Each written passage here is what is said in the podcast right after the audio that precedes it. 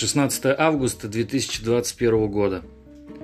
Ситуация с моей болезнью стала каким-то сюрреализмом. Я не мог пойти на работу, я не мог попасть в поликлинику, я не мог связаться вообще ни с кем, кроме скорой помощи.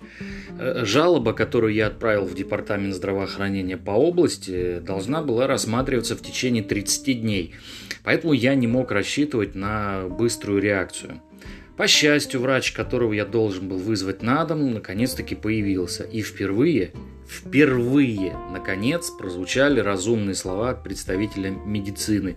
Уж не болен ли я чем-то на самом деле, если меня 2 недели уже как атакует ненормальная для человеческого организма температура? И не отправить ли меня по такому торжественному случаю на компьютерную томографию грудной клетки? То есть в фабуле моей саги наметился какой-то прогресс в виде направления на КТ.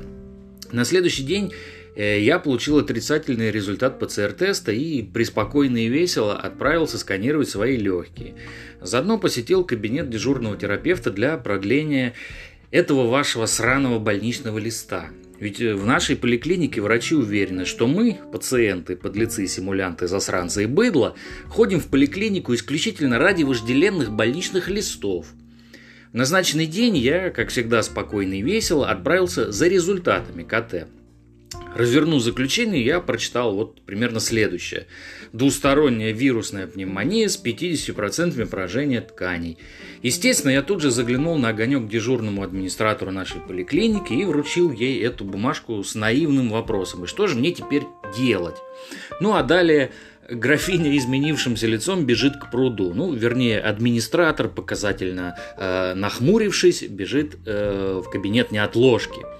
Через 5 минут она возвращается и приносит вердикт. Значит, собирайте вещи, сушите сухари, звоните за помощью в скорую, и вас кладут. Ну, приплыли.